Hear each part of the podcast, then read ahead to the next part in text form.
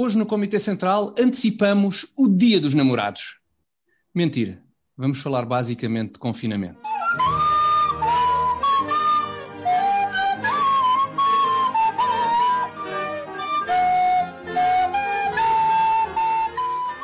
Bem-vindos ao Comitê Central número 6, emissão de 12 de fevereiro de 2021. Mais uma vez no canal de Facebook A Cor do Dinheiro, onde estamos todas as semanas às 21 horas. Comigo, como sempre, também Alberto Gonçalves e Carlos Guimarães Pinto e eu próprio, Tiago Dores. Hoje, eh, para abordarmos eh, uma temática nova, que é uma coisa chamada, que é o confinamento. Não sei se já ouviram falar. Um, basicamente, continua a dominar a nossa atualidade e nós estamos sempre ali em cima da atualidade, numa marcação cerrada, e por isso vamos abordar todas as novidades que esta semana uh, houve uh, nesta temática do confinamento. Meus caros, querem avançar? Força com isso. Eu posso começar, eu agora nós em off estávamos a falar, eu estava a dizer que, que o assunto me irrita bastante e bem, eu gostaria que o assunto saísse das notícias, mas eu acho que o confinamento vai sair das notícias, não por acabar um confinamento, mas porque vamos habituar-nos a confinamentos sucessivos. Isto, além de destruir por completo a economia, acho que já se está a tornar uma coisa, tal como o vírus, vai se tornar endémico. E não por causa exatamente do vírus, mas porque aparentemente o governo e, e muitos portugueses habituaram-se a isto e não parecem não parecem ter grandes objeções a, estarem fechados em casa. No caso dos cidadãos, no caso dos governantes, eles não, não, estão fechados em casa, mas no caso dos cidadãos, parece não terem grandes objeções a estarem fechados em casa a receber o salário, mais ou menos, para já, está, continua mais ou menos intocado ou intocável, e, e a ver a Netflix e aquelas coisas, e a, e a HBO e não sei o quê. Uh, entretanto, há uma quantidade de portugueses que, que não se ouve, não percebo porquê, que está, que está a empobrecer e que está, está a cair numa miséria que, não, não, que aqui há uns tempos era, não se conseguia adivinhar. Depois há assim uns focos de resistência e que são enxovalhados por toda a gente. Agora houve um restaurante em Lisboa, no bairro Alto, salvo eu, que, que organizou um jantar e, e, o dono do restaurante incentivou os, os companheiros de setor a abrirem também os seus restaurantes e a desobedecerem. E as reações nas redes sociais, a maioria das reações é uma coisa absolutamente. As pessoas não, não querem apenas multas para aquele, para aquele senhor, as pessoas querem, querem o sangue dele, as pessoas querem metê-lo na cadeia e querem, se possível, cortá-lo às fatias. Mas... Nem o facto de terem cantado a grândula, neste caso, podia, podia ser, ser uma atenuante em certos esco, setores, escolha... pelo menos. no meu caso, a escolha musical não, não, achei, não achei fantástica, mas, mas isso é o menos. Isso é o menos. Pois, eu acho que tens razão, até porque ainda muito recentemente a, ministra a própria Ministra da Saúde referiu que mesmo a vacina, que nos devemos preparar, que mesmo uh, a partir do momento em que estejamos vacinados, não devemos aligerar uh, provavelmente grande parte destas medidas. Portanto, efetivamente, ela, não parece ela, haver um, não parece haver um limite não, para. Não quero monopolizar o tema, mas ela disse uma coisa extraordinária: que a vacina não é um escudo. Ora, justamente, que, como leigo, eu achava que a vacina era justamente um escudo contra uma, uma determinada doença. Ela, ela, diz que não. Portanto, a vacina é só uma coisa para o governo organizar umas sessões enquanto vacina 20, 25 pessoas e organizar umas sessões de propaganda chamar umas televisões e tal para filmar. Não para, pelos vistos, a vacina não é para, para ter qualquer efeito. De qualquer maneira, essa é uma questão que não vale a pena ter em Portugal, porque os portugueses já estarão vacinados para em 2027, se seguir o plano de vacinação como tem, como tem acontecido até aqui. Portanto, não vale a pena estarmos a preocupar muito com a questão da vacina.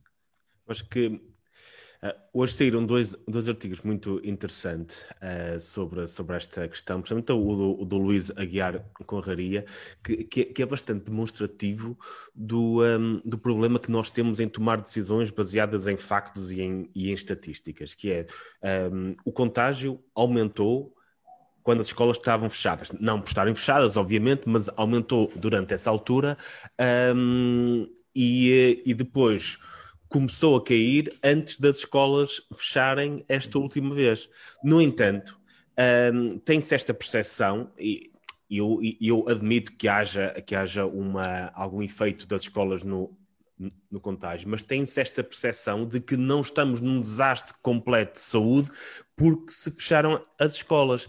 E, graças a essa percepção, está-se a justificar manter as escolas muito mais tempo fechadas, com todos os dramas que isso cria para, para as crianças, para, para mais importante, especialmente as crianças mais pobres que não irão conseguir manter o mesmo nível de educação que teriam se as escolas estivessem abertas. E, e já só falo em educação, não falo em comida, em alimentação de vida, em certa disciplina.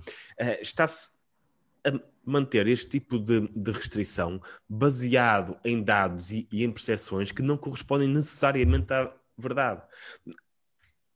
Aliás, nós olhamos, António Costa, poucos dias antes de se fechar as escolas, disse muito claramente e com razão que demoraria duas semanas a perceber o efeito do confinamento light. Passado três ou quatro dias, não, não, não, tinham passado duas semanas, passaram três ou quatro dias, decidiram que afinal o confinamento light não estava a funcionar, que era preciso fechar tudo. Não, não porque houvesse provas científicas disso, mas porque havia uma pressão mediática tal que fez com que manter as escolas abertas fosse impossível, fosse basicamente impossível. Estamos... Sim. Há, há, uma percepção, de, de, acho eu, da necessidade de, de, de se atingir aqui um, um, um, utópico risco zero, não é? Neste momento é, é, é, é avançar com tudo o que é possível fazer para, para, para, parar, para parar as pessoas, para fechar as pessoas, uh, sem uma mínima ponderação, mas isso é desde o princípio, mas, mas quer dizer... Uh, uh, a disposição para correr qualquer tipo de risco, sabendo que, que, esse risco pode trazer algum retorno, nomeadamente em termos económicos, em termos da vida das pessoas, até da saúde mental das pessoas, não, não parece haver ninguém na disposição de correr, de correr esse risco neste momento. Não sei, é a não, ideia mas, que me dá. Mas quer dizer, aponta-se para um risco zero ideal em matéria de Covid e para um risco altíssimo, que nem é um risco, é claro. é uma certeza em relação às outras doenças, uh, o excesso claro. de mortalidade tem sido recorrente e tem, tem sido quase permanente.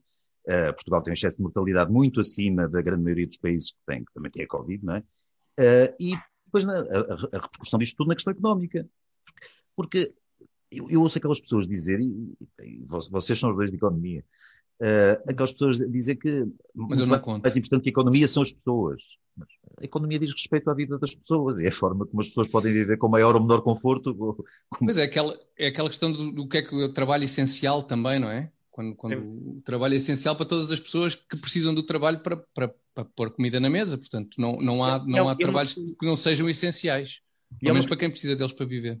E é uma questão de incentivos, quer dizer, muito, muito claro. Eu não, digo, eu não digo que as decisões pudessem ser diferentes, mas estou convencido que se os custos estivessem divididos de outra forma, ou seja, se não estivessem concentrados muito nas crianças mais pobres e nos donos de pequenos negócios, se cada vez que se confinasse, houvesse um conjunto de pessoas, todas as pessoas do país estivessem a perder, uh, estivessem a perder parte do seu salário uhum, e não uhum. toda a perda estivesse concentrada é isso, num é grupo isso. de pessoas, que se calhar as decisões políticas seriam diferentes, porque as opções porque a pressão mediática também seria, seria muito diferente. A pressão, da, a pressão da população. E, e assim, nós não podemos simplesmente rejeitar tudo, dizer uh, que as escolas não, não, não uh, contribuem em nada para, para o contágio, que os restaurantes não contribuem em nada.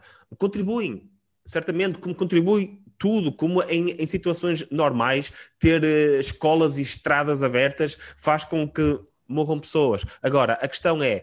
Um, ehm, aquilo que se atinge em termos de saúde pública compensa todas as outras perdas um, ehm, porque a vida não é só longevidade, não é? é? Compensa aquilo que perdemos em educação para as crianças, aquilo que perdemos em saúde mental, aquilo que se perde. Saúde física, Carlos, as outras doenças que não estão. Física, exatamente. Os, os hospitais não estão a, a, receber muitos doentes graves. Não digo que não, estão, não estejam a receber todos, mas não estão a receber muitos doentes graves.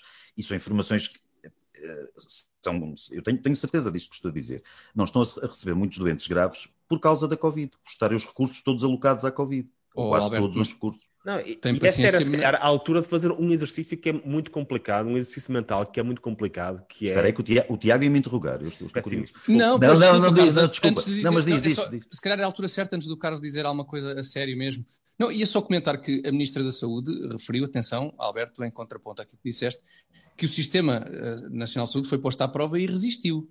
Eu ouvi a Ministra dizer isto. Eu não sei, não, eu não sei se, se calhar, a, se calhar a, senhora Ministra da Saúde, coitada, coitada dela, ela não diz nada que o Dr. Costa não a mande dizer e quando diz é imediatamente advertida. A senhora não diz não diz nada que seja verdade o que faça Sim, sentido. o sistema, Alberto, o sistema de saúde, só... nós estamos aqui a lutar para salvar o sistema de saúde. O sistema de saúde colapsou antes disto começar, quando isto começou, quando esta história da Covid começou. Foi por isso que logo a partir de março passado, deixou, o sistema de saúde deixou de receber milhares de, de consultas, de fazer milhares de cirurgias, de estabelecer milhares de diagnósticos, etc. Desde aí... Ela, pois, a não ser que por resistir ela, ela tenha a referência sei lá, dos, dos, franceses, como os franceses resistiram, resistiram aos alemães em 1940, continua a haver franceses e continua a haver França. É pá, mas aquilo magoou um bocadinho. Foi assim uma resistência. Não, não, não foi um uma coisa muito, muito, uma bravura para ela. Não? não, não foi, não foi. Os resultados não foram espetaculares. Não, mas... Carlos, ias dizer, mas ias, ias dizer qualquer coisa a sério antes de. Ah, é, fazer um, um exercício que se calhar é muito complexo e muito, e muito triste, que é o que é que nós estaríamos dispostos a abdicar se soubéssemos hoje que isto ia ficar para sempre? Ou seja, que as vacinas não iriam funcionar. Por exemplo, por exemplo. Imaginemos o pior dos cenários, que, que o vírus iria ficar cá para sempre para além de, obviamente, cada um ter os seus cuidados e, uh, e, e, tomar os seus riscos de acordo com aquilo que quisesse, para além de algumas alterações que eventualmente poderiam poderiam ser feitas na forma como se ensina, na forma como, uh, como se trabalha, etc. O que é que estaríamos dispostos a abdicar? O que é que estaríamos dispostos a abdicar em, em troca de mais de uma longevidade de 2, 3, 4 anos, não, não voltarmos à longevidade que tínhamos nos anos 90? E eu, eu diria que era muito pouco. Porque os países as civilizações viveram pestes, viveram guerras, viveram tudo e continuaram. Uh, há, há, imagens da guerra em Sarajevo, uh, os, os miúdos iam à escola enquanto havia atiradores. Quer dizer, uh, há coisas que são oh. tão importantes que nós não podemos simplesmente abdicar oh, delas. Oh, oh, Carlos, é fazê-lo temporariamente e esperar que tudo, tudo claro. se vá embora. Outra coisa é como já, já começa a acontecer, parece que é algo mais permanente. E, e, e temos e, e pior do que isso, e pior do que isso, temos estadistas, independentemente do vírus poder permanecer, pode permanecer se o ser humano reagir a ele e adaptar-se a ele de alguma maneira, com casos mais graves, e como, como com as gripes, ao fim e ao cabo, as gripes comuns.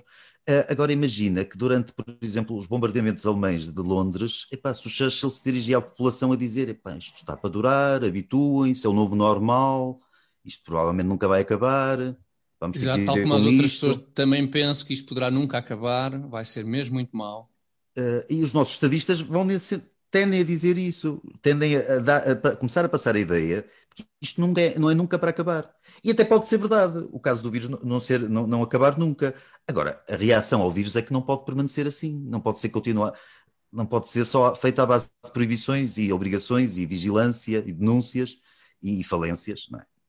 Ah, acho que há, há, um, há, um, equilíbrio aqui entre simplesmente rejeitar que isto seja um, um perigo, que, que, é, que é um perigo, é, é se calhar algo que nunca, nunca tivemos na história das nossas vidas e, e temos agora, é, é, é, um perigo sério, e, e simplesmente achar que temos que parar enquanto sociedade, temos de sacrificar os mais vulneráveis para colmatar este tipo de risco. Não devemos fazer isso. E, e eu como disse há pouco, estou convencido que se os custos estivessem um bocadinho mais dispersos, que se os custos é isso, nem fossem sofridos por quem tem mais poder para colocar pressão nas decisões políticas, as decisões políticas podiam estar mais inclinadas, não digo que fossem para um extremo em que não houvesse qualquer confinamento, não houvesse nada, mas, uhum. uh, mas possivelmente estariam mais inclinadas para um confinamento um bocadinho mais light, em que se respeitasse também as necessidades das crianças, também uh, as necessidades das pessoas que têm negócios de décadas que estavam a funcionar bem e que de, momento, de um momento para o outro vêm as suas vidas pernas para o ar. Um, eu estou convencido que, que, seria isso e acho que se calhar temos que caminhar um bocadinho mais nessa direção. Não sei, mas depois da reunião do Infarmed desta semana, onde aparentemente descobriu-se agora que, que, a testagem era uma melhor alternativa ao confinamento, uh, não sei se isso produzirá alguns efeitos, até porque, porque Manuel Carmo Gomes, professor da Faculdade de Ciências da Universidade de Lisboa, abandonou, abandonou os trabalhos eh, para sempre, portanto, provavelmente uh, provavelmente esse não, não, será, não será um caminho. Eu, eu, tenho, eu, tenho, eu tenho trocado, e estou a dizer isto porque tive a autorização da pessoa em causa, tenho trocado uns e-mails com o ex-presidente do Conselho de Administração do São João do Porto. Ele demitiu-se em 2016, uh, ah, o António Lobo Ferreira. E, e ele ele diz que acha que o confinamento nas condições em que está, que não, não, não, é que não devesse haver confinamento nenhum, é como o Carlos disse, mas que nas condições em que tem sido feito, que é uma coisa absolutamente grotesca, é absolutamente prejudicial para a saúde e para a economia. E o que ele propõe é testagem, e é testagem rápida, de, forma que se possa fazer uh, o screening. Sim, porque estão... É, as pessoas. Sim, estão paradas e estão confinadas, principalmente as pessoas têm menos risco de, de, de contrair a doença, uh, uh, quer as crianças, quer os jovens adultos, quer os adultos não tão jovens, quer assim, e são basicamente esses que, que, estão, que estão parados, que estão confinados. Tem menos risco e não têm a doença. E não têm sequer a doença. As pessoas estão fechadas em casa e não têm doença nenhuma, estão fechadas em casa de, de forma improdutiva. O, que, o Carlos tocou num ponto que eu acho mesmo fundamental. Se as pessoas, se grande parte das pessoas que, que vem com aquele discurso do fica em casa, vai ficar tudo bem, etc, etc.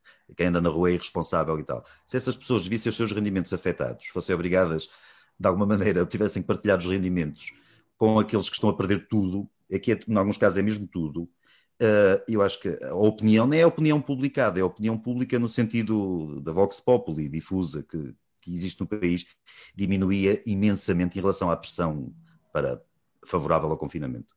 Acho que o confinamento ia perder a razão, quase. Porque as pessoas, as pessoas veem e ouvem este, este programa à procura de alguma leveza e humor no, no tratamento não, mas, coisas hoje. Mas acho que hoje não é possível. Não, não é possível porque vamos ter que manter a mola apertada. Se bem que eu estou curioso, estou curioso porque o tempo está a ficar quentinho e o ano passado, depois da primeira fase, quando o tempo ficou quentinho e era suposto mantermos a mola apertada, o António Costa foi logo para a praia bronzear a mola. Por isso eu estou curioso para ver se agora com esta melhoria de tempo qual vai ser. Os políticos aparentemente andam por aí na mesma, não é? Não estão confinados. Não é Sim, só, mas talvez é haja algum pejo em andar, em andar de tronco nu e de pança ah, porque está fresco, quando... porque está fresco. Porque está fresco. Daí Olha, vem um bocadinho de calor, vais ver o professor Marcelo, vais ver o professor Marcelo a de calções, como se não houvesse amanhã. Exatamente, exatamente. Não, não, enfim, não sei se vamos acrescentar algum ponto a esta parte da nossa discussão ou se avançamos uh, para o nosso camarada da semana. Qual é a vossa opinião? Querem acrescentar alguma coisa? É melhor avançamos ir, num... ir em frente, até porque vamos avançar... confinamento vamos ter vamos muitas avançar... oportunidades, infelizmente. De... Vamos avançar com Olá, muito boa disposição agora sim para o camarada da semana, que esta semana é Vítor Gaspar.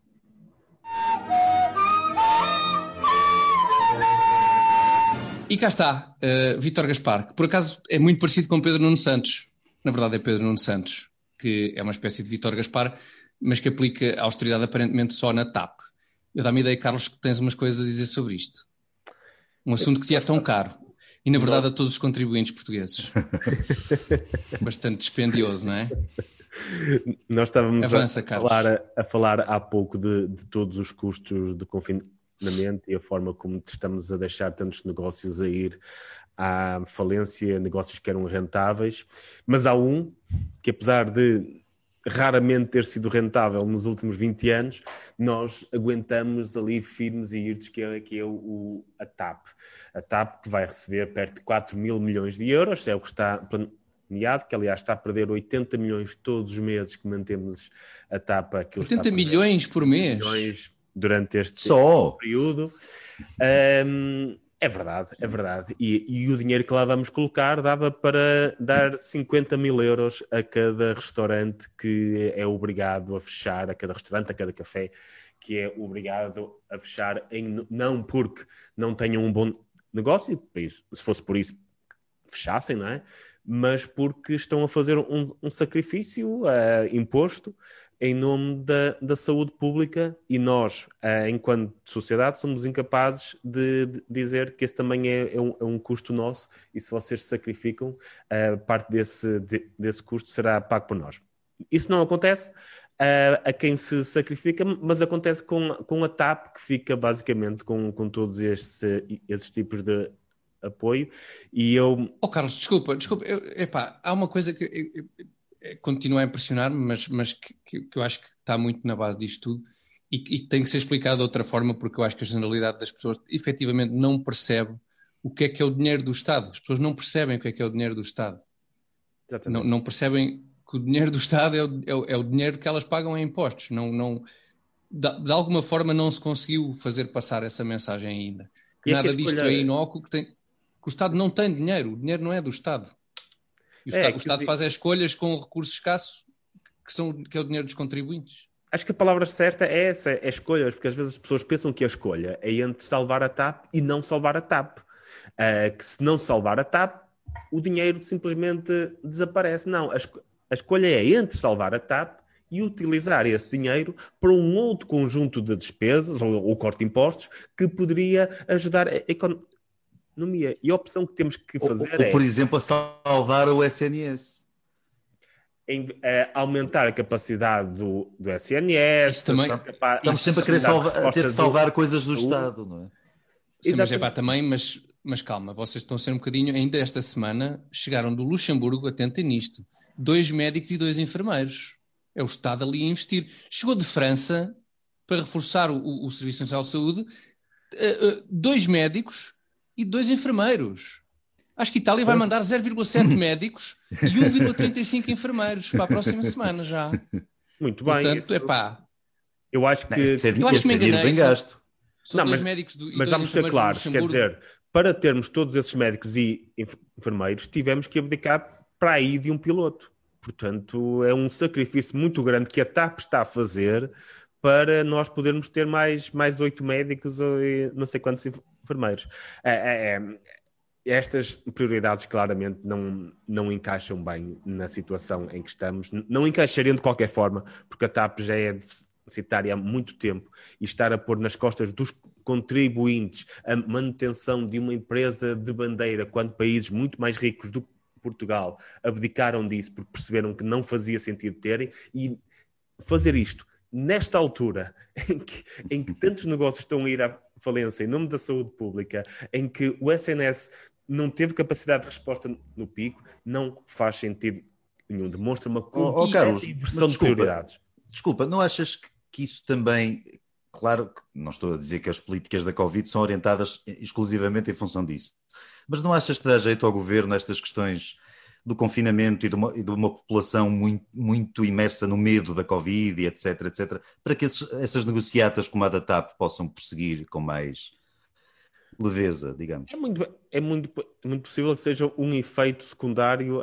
Um... Que seja aproveitado pelo governo. Exatamente, que seja, que seja aproveitado para isso. É, e se, formos a ver, nos últimos meses houve vários escândalos que em qualquer país normal, e mesmo se calhar em Portugal sim, claro. há 10 anos, teriam resultado sim, sim, em demissões e que não aconteceram, porque claramente a cabeça das pessoas está noutras coisas e a única coisa que ainda os faz esquecer um bocadinho o que acontece são os, os cartões vermelhos no, no futebol, não sei o quê, porque tudo que é, tudo que é escândalo ao fim de uma semana já passou, uh, nós podemos ter todas aquelas situações como Ministro da Justiça, como Ministro da Administração Interna, isso, isso passa tudo, porque efetivamente estamos a viver uma situação excepcional é, em que mas, qualquer acontecimento é apagado logo pelos números da semana seguinte.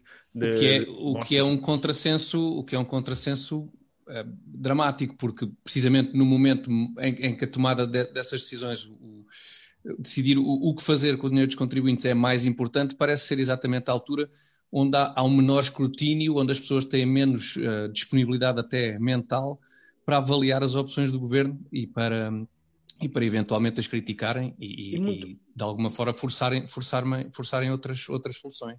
E muito disto resulta... um ponto... Falta... Diz, Carlos, desculpa. desculpa. Não, é, desculpem lá. É, muito disto resulta da falta de literacia económica e financeira das pessoas, porque eu estou convicto um, que uh, na TAP irão ser à volta de 4 mil milhões, mas se fossem 40 mil milhões ou só 400, os argumentos seriam exatamente os mesmos, que é uma companhia de bandeira, que é preciso salvar os empregos, os, os fornecedores, etc. Ninguém tem noção da dimensão do bailout que estamos a fazer à TAP e daquilo que se podia fazer com este dinheiro. Uh, como eu disse há pouco, daria para 50 mil euros a cada restaurante e a cada café. E 80 Olha, mil restaurantes Lapo... e cafés empregam muita gente. Tem muitos tipo fornecedores. Do... Já empregaram mais, mil... não é? Pois. É. 50 mil euros para este tipo de lápis já dava para pagar a multa, que acho que pode ir até 20 mil, e ainda lhes sobravam 30 mil para fazerem mais umas brincadeiras deste ano.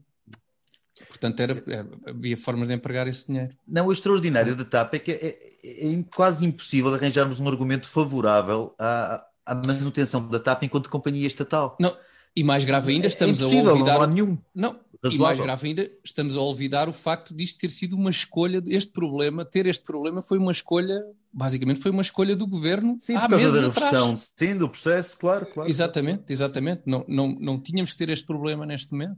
E, e- e as- eu acho que as circunstâncias deste salvamento da TAP só vão ser percebidas daqui a algum tempo, porque, e voltando então ao camarada da semana, ao Vítor Gaspar, Pedro Nuno Santos, porque muita da reestruturação que poderia acontecer em caso de insolvência já está a acontecer.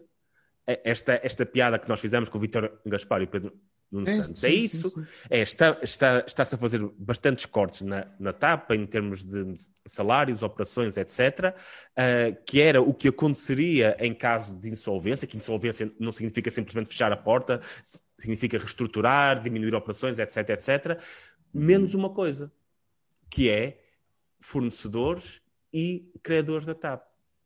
E se calhar daqui a, um- a- daqui a uns anos é que vamos perceber porque é que havia esta, esta ânsia de salvar a TAP ahm, numas circunstâncias em que não estamos necessariamente a salvar muitos dos empregos, não estamos necessariamente a salvar ah, ah, algumas das operações em relação ao cenário de insolvência, mas estamos a salvar os credores e os fornecedores da TAP. Portanto, bastará seguir, seguir o dinheiro, não é? E ver onde ele vai. Não sei, Ho- honestamente, não sei. Eh, é que quando olhamos para a reestruturação da TAP, olhamos para ela e, e per- perguntamos: será que isto não podia ter sido feito num processo de insolvência em que os credores e fornecedores também sofressem algumas perdas? Será que isto não poderia ter sido feito? Eu não sei, mas olhando para os cortes que estão a fazer nas operações da TAP, é uma questão que se coloca. Independentemente disso, Carlos, um dia que se saiba quem são os fornecedores, ou, ou se há algum fornecedor em, pacu- em particular que, que seria interessante conhecer, mas também a, consequência disso será absolutamente nula, como, como é em tudo o que acontece em Portugal. E podem até nem Até, ser. até- até podemos descobrir como é o, o maior credor da TAP é, é tio do António Costa, por exemplo. Não é, não estou a dizer que é. Coitado do senhor, nem sabe se tem algum tio. Ah, mas nem que ele fosse o tio do António Costa, quer dizer, não haveria problema. O país ah, vive numa apatia tão grande perante essas coisas todas que era o que tu dizes, podiam ser, são 4 mil milhões, podiam ser 400 milhões, podiam ser 400 mil milhões. Para as pessoas é mais ou menos indiferente. A Covid ajuda a entreter, mas também não é só a Covid que justifica tudo. As Não, isto estão... seria feito de qualquer forma. É, de qualquer forma, claro que sim. Não, e, e- e podem não ser os fornecedores ou os criadores, mas quem garantiu a dívida da TAP a esses Por fornecedores? exemplo. Criadores, claro, claro, claro. Eu não estou a dizer que é assim, mas se calhar um dia ainda vamos descobrir que este bailout à TAP foi mais um bailout à banca do que propriamente à TAP.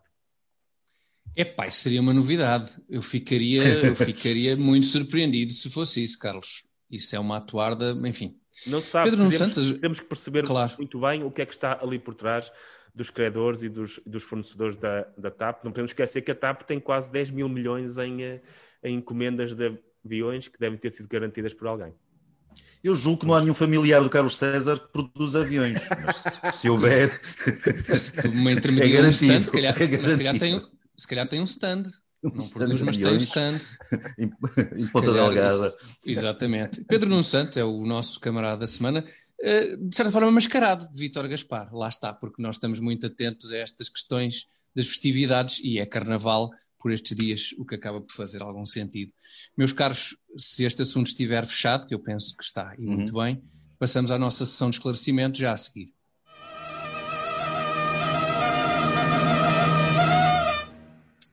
Cá estamos de volta para a sessão de esclarecimento, espaço eh, em que damos espaço às perguntas dos nossos espectadores e ouvintes, todas elas extremamente interessantes. Hoje destacamos uma que é do Pedro Alves. O Pedro Alves pergunta eh, como é que um mercado liberal se pode precaver o para o aumento da disparidade entre ricos e pobres? Será isso necessariamente mau caso o nível de vida dos mais pobres também suba? Quais os mecanismos de redistribuição de riqueza que são compatíveis com uma economia liberal? Cá está. É uma pergunta bastante interessante e que eh, provavelmente te levará a toda uma série de comentários, nomeadamente do Carlos.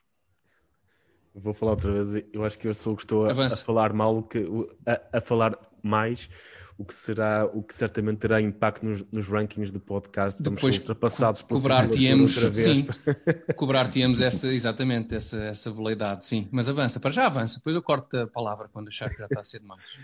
Eu acho que uh, há, há, uma perspectiva liberal muito clara de garantir uma rede de segurança a todas as pessoas, que todas as pessoas tenham acesso a, a um nível uh, mínimo de, de, vida, nomeadamente a que as crianças tenham todas acesso à educação, em que haja um, acesso a, a, um, a, cuidados de saúde de qualidade para, para todos e, e, um rendimento que permita. Isto é muito hayekiano, portanto, estamos a, estamos a falar daquilo que, que o José Pacheco Pereira Ui. chama os neoliberais, portanto, hum, a safety sim, net, sim, sim. Uh, que é essa garantia.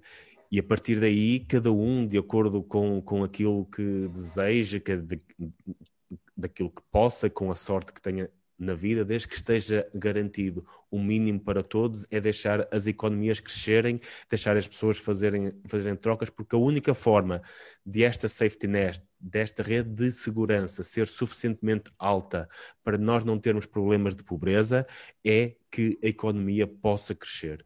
e, e deixarmos que todos os mecanismos que fazem com que uma economia cresça, ou seja, que os empresários possam investir, uh, que haja mais emprego, que haja criação de emprego, que haja trocas voluntárias, que haja comércio, só isso é que nos permite garantir que a rede de segurança é suficientemente alta e de qualidade suficientemente boa para ninguém cair nas frinchas, para ninguém ninguém passar fome, ninguém ter, a ninguém, a ninguém faltar cuidados de saúde decentes, a que nenhuma criança falte um bom sistema de, de educação, para, para conseguirmos que esta rede de segurança esteja posicionada bem alto, temos que ter uma economia bastante forte. Bom, bom ponto de partida. Ponto. Dito isto, dito isto, eu diria que a disparidade é desejável, porque não só é, é, é desejável, também porque é um sintoma de liberdade porque numa sociedade em que as pessoas tenham a liberdade ou alguma liberdade para fazerem mais ou menos o que quiserem, daí resultará, como todos somos bastante diferentes, resultará, resultarão coisas diferentes e chegaremos a sítios diferentes e, portanto, haverá hum. Também, também desejamos a disparidade porque queremos aproveitar o, o, os melhores da sociedade. Queremos que os melhores cientistas desenvolvam vacinas contra a Covid. Queremos que, alguns de nós, queremos que, que, um, que cientistas desenvolvam foguetões para ir a Marte e que com isso toda a sociedade beneficie. E, portanto, quando tiramos partido daquilo que são as nossas diferenças e, nomeadamente, exploramos as capacidades daqueles que as têm em, em, em maior quantidade, porque, porque, de facto existe essa coisa de alguns termos um QI um bocadinho superior aos outros, convém que haja essas disparidades e convém que se explore essa possibilidade de, retrair, de retirar de cada um aquilo que, que, tem, que tem para dar. E, portanto, eu acho que a disparidade de, de resultados, sim, acho, acho que haver disparidade de resultados não significa de todo que vivamos numa sociedade injusta. Se houver igualdade de resultados, significa de certeza que vivemos num regime totalitário. Era, acho que é basicamente. A dos foguetões a Marte, neste momento não vale muito a pena porque as fronteiras estão fechadas, não é? Não, não, não mas, sim, mas nós não podemos. Acho que há malta que pode sair dos seus países. De Marte é que se alguém quiser ah, vir de Marte, pois. não pode. É, também não, seria, a, a, menos que o, é o, o, Carlos César tivesse algum familiar a trabalhar nisso, também Portugal não, não estaria provavelmente a produzir nenhum foguetão que nos levasse a Marte. Mas sobre a disparidade dos ricos e dos pobres, entre os ricos e os pobres, disparidade, nem percebo como é que isso é um problema. O problema é a forma como os ditos pobres vivem. Se vivem com conforto, com dignidade, com decência, se as pessoas têm uma vida claro. decente. Isso é que é o problema. Se acima depois dessas pessoas que têm uma vida decente, como nós três aqui temos, por exemplo, uh, há, gente há pessoas muito mais ricas, e se essas pessoas são ricas sem ser à custa do, da escravatura ou do homicídio ou, ou da extorsão ou de, coisa, ou, ou, ou de outras vias ilegais, a mim não me incomoda absolutamente nada. É um, é um bocadinho pueril até de estar, estar, a dizer isto. Aquela obsessão com, a igualdade, com, com, a nivelização de tudo, a padronização de tudo, é obviamente uma, uma obsessão socialista e comunista e por aí fora. Sim, coisas e... piores, mas já não consigo encontrar nada muito pior. É? E, e, mesmo, mesmo quem vivendo razoavelmente eh, tenha, tenha, problemas com quem ganha muito dinheiro, em muitos casos até pode atuar diretamente sobre isso. Se alguém tem alguma coisa contra o facto do, do, Jeff Bezos ganhar muito dinheiro e ser dono da Amazon, é pá, é não, é não, é não lhe dar dinheiro, é não, não contratar os seus serviços. Se não gostam exatamente. do Mark Zuckerberg, é pá, desinstalem o Facebook. Facebook. Claro. Não quer dizer que isso tenha um resultado extraordinário, com um impacto extraordinário na riqueza dessas pessoas, mas pelo menos ficam de consciência tranquila e não contribuem para um, para um, para um sistema que acham que é demasiado disparo. E já não é mau poder fazer qualquer coisa em relação a isso. Mas nós temos grandes defensores da igualdade a usar uh, computadores da Apple. Defensores da igualdade, eu quero dizer anti-americanos e anticapitalistas, etc. E usam computadores sim, da sim, Apple, sim. estão no Twitter e, e, estão no Facebook e recorrem a tudo que. e têm telemóveis iPhone ou, ou da Coreia do Sul. Uh, etc. Portanto, Tem alguma dificuldade em dar aquele primeiro passo prático, não é? Mas em termos teóricos já estão muito avançados em termos de, fazem lembrar, não, não só, às vezes são as mesmas pessoas, aqueles tipos que, que apelam ao minimalismo e a, a, ao despojamento dos bens materiais, mas apelam no Twitter através de um iPhone 12. Uh, Sim, se calhar, é o único bem material, se calhar é o único bem material que tem. Exato, e umas calças. É? Tem umas calças. Quanto muito, umas calças para fazer os, para não aparecer no, nos vídeos, depois não, depois não vão para não entram no Facebook. Eu acho, eu acho que em relação à, à disparidade, esta é, é, é de facto a, a, questão fundamental. E, e, e, Carlos, eu gosto que tu. Ah, só uma coisa, questão... deixa-me só dizer uma Sim. coisa. A, a, questão da disparidade prende-se muito, e vocês sabem isso, e o Carlos saberá ainda melhor que nós, com, uma, com um motor da história marxista, que é o ressentimento e a inveja. Exatamente. Exatamente. A obsessão com a igualdade não tem a ver que, não, com o desejar que as pessoas vivam todas muito bem. Isso nunca vem ao caso no Sim. comunismo ou no socialismo real. Uh, o que vem ao caso é a inveja, o ressentimento. Não subestimar tipo o que ganha mais, mais 10 euros que nós deve ter feito alguma coisa mal, ou eu, ou eu não estou a aceder aos sítios certos para poder ganhar mais do que ele, uma coisa qualquer. Não através do trabalho, mas através de um esquema qualquer. Está-me a faltar aqui qualquer coisa porque ele está a ganhar mais 10 ou 100 euros do que eu. Isso, isso é o ressentimento. A obra, a obra do Marx é um bocado. Não, vamos entrar agora em, em, coisas muito aborrecidas e deprimentes, mas a obra do Marx é um bocadinho um, um apelo, uma exaltação a esse, a esse sentimento de, de, inveja e de, de ressentimento. Enquanto, Sim, enquanto eu, fazem, muitas vezes alimentam um, a desigualdade ilegítima, que é aquela desigualdade que é obtida a partir de favores por ter por existir um Estado demasiado grande e com capacidade para, ao favorecer uns mais do que outros, a ter implementar uma, uma desigualdade completamente ilegítima e artificial que não resulta de alguém ter algum mérito ou, ou ter é, trabalhado mais, mas ter os favores. Um, e curiosamente, de, depois cria o efeito oposto, que é criar uma desigualdade que não é justificada, eh, justificada pelo mérito por outra coisa qualquer e que depois justifica combater ainda mais essa desigualdade, alimentando o motor da desigualdade, que é muitas vezes todos esses favores em torno do Estado. Nós, felizmente, em Portugal não temos isso, mas há, há países que. Sim, sim, sim. sim. Aqui, países que têm um problema. Felizmente, aqui, não temos isso, felizmente. Na não, Suécia, nos países nórdicos, nesses países. Ah, a Suécia, que, que corre tudo tão mal. Nós, felizmente, não, não, temos, não temos esse tipo de problemas.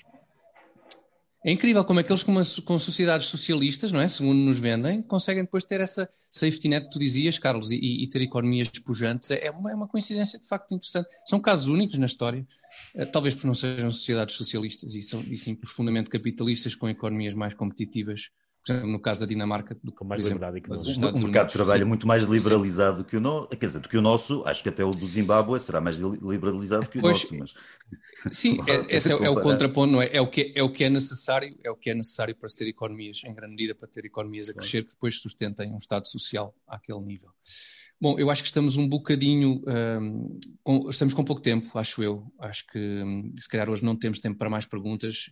O, os nossos espectadores e ouvintes continuem a enviá-las. Nós agradecemos que o façam. façam para, continuem a fazer para comitecentral21.gmail.com comitecentral21.gmail.com Nós vamos tentar, se calhar, para a semana, compensar com, com, com a resposta a mais perguntas. Ou então, um dia destes, fazemos uma, uma sessão ao vivo só de perguntas e respostas, em que estamos quando, quando for possível encontrarmos todos outra vez, sete horas, por exemplo, no Campo Pequeno. Campo Pequeno não. Campo Pequeno não tem conotações. campo Pequeno é melhor não. De... Não, Campo Pequeno não. Esqueçam o Campo Pequeno. Uh, noutro sítio. Noutro sítio que leva algumas pessoas.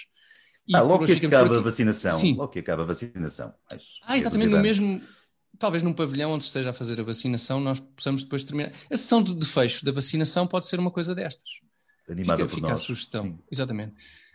Cá está, Comitê Central, todas as semanas às 21 horas no canal do Facebook Acordo do Dinheiro, também no YouTube, e em podcast, tem Apple Podcast e Spotify. Nós voltamos para a semana. Até ver. Até para a semana. Até para a semana.